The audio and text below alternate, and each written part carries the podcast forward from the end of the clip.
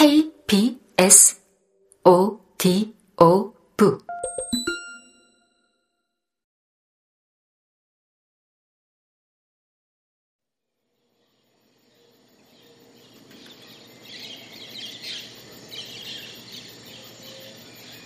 랑드리는 계속 파데트의 이야기를 아주 집중해서 들었다. 그녀가 하는 말에 놀리는 흠잡을 데가 하나도 없었다. 마지막에 그녀가 동생 메뚜기에 대해서 말하는 방식에 랑드리는 감명을 받아서 갑자기 그녀에 대해서 마치 우정과 같은 느낌을 갖게 되었으며 세상 모든 사람에 맞서서 파데트의 편을 들어주고 싶다는 생각까지 하게 되었다. 파데트, 그렇다면 네가 잘못했다고 한 사람이 먼저 잘못한 거네. 네가 한 말들은 전부 옳고 아무도 너의 착한 마음씨나 너의 훌륭한 논리를 의심할 수 없어. 그런데 왜 네가 이런 사람이라고 알리지 않아? 그렇게 하면 사람들이 너에 대해 나쁘게 이야기하지 않을 테고 네가 옳다고 하는 사람도 있을 텐데. 라고 랑드리가 말했다. 아까 말했잖아. 내가 좋아하지 않는 사람들의 마음에 들 필요는 없다고. 라고 파데트가 대답했다. 그런데 나한테 이야기했다는 건, 그건, 그러니까. 그러고 나서 랑드리는 말을 중단했다. 자신이 말할 뻔했던 것에 깜짝 놀랐기 때문이다. 그러고는 다시 말을 이어갔다. 그건 다른 녀석들보다 나를 더 좋게 생각하고 있었다는 말인가? 하지만 내가 너한테 잘해준 적이 전혀 없었기 때문에 나를 미워하는 줄 알았는데. 내가 널 조금 미워했을 수는 있어. 라고 파데트가 대답했다. 그랬다 할지라도 오늘부터는 아니야. 랑들이 왜 그런지 얘기해 줄게. 나는 네가 오만한 사람이라고 생각하고 있었어. 사실 오만하긴 하지. 하지만 넌 자신의 의무를 다하기 위해서라면 너의 오만함을 극복할 수 있는 사람이야. 그래서 더 훌륭한 거야. 그리고 네가 은혜를 모르는 사람이라고 생각하고 있었어.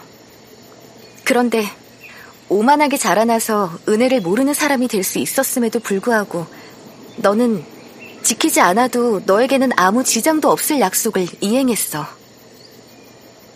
마지막으로 네가 겁쟁이라고 생각했어. 그래서 난 너를 경멸하게 되었지.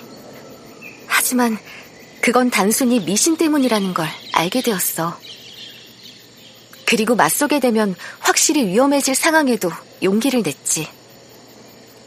오늘은 굉장히 창피했을 텐데도 나와 춤을 춰줬어. 저녁 기도가 끝난 뒤에는 성당까지 나를 데리러 와주기까지 했고. 기도를 마치고는 난 널 마음속으로 용서하고 있었어. 더 이상 괴롭힐 마음은 없었어. 짓궂은 녀석들로부터 나를 지켜주었잖아. 그 녀석들과 싸움도 벌였고. 네가 없었으면 나는 아주 심하게 당했을 거야. 게다가 오늘 저녁에는 내가 울고 있는 소리를 듣고 다가와서 곁을 지켜주고 위로도 해주었어. 랑들이, 내가 이런 일들을 잊을 거라고는 절대 생각하지 마. 내가 감사의 마음을 간직하고 있다는 증거를 네 평생 보게 될 거야. 이번에는 네가 원하는 것은 무엇이든 좋으니 언제라도 내게 요구해. 일단 내가 오늘 너에게 큰 고통을 주었다는 거 알고 있어. 그래, 잘 알고 있지, 랑들이. 네 마음을 알아맞히는 정도의 마법은 부릴 줄 알아. 오늘 아침에는 전혀 모르고 있었지만 나는 심술궂은 게 아니라 장난을 좋아할 뿐이라는 사실을 믿어줘.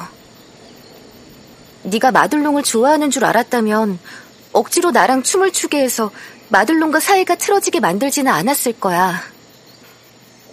물론 네가 예쁜 아가씨를 내버려 두고 나처럼 못생긴 아이와 춤추는 걸 보는 건 재미있었어. 하지만 그건 너의 자존심에 약간의 상처를 주었을 뿐이라고 생각했지. 그런데 네가 정말로 마음의 상처를 받았다는 사실을 차츰 알게 되었어. 너는 자기도 모르게 자꾸만 마들롱 쪽을 쳐다보았고 그녀가 화낸 걸 보고 울고 싶었지? 그걸 알고는 나도 울었어. 정말이야. 네가 마들롱을 따라다니던 녀석들과 싸우려 했을 때도 울었지. 후회의 눈물인 걸 알고 있니? 네가 여기서 나를 발견했을 때 그토록 슬프게 울고 있었던 것도 그 때문이야. 이제는 네가 이렇게 착하고 용감한 사람이라는 걸 아는데 그런 사람한테 나쁜 짓을 해버렸어. 그러니까 그걸 보상할 때까지는 계속 눈물이 날 것 같아.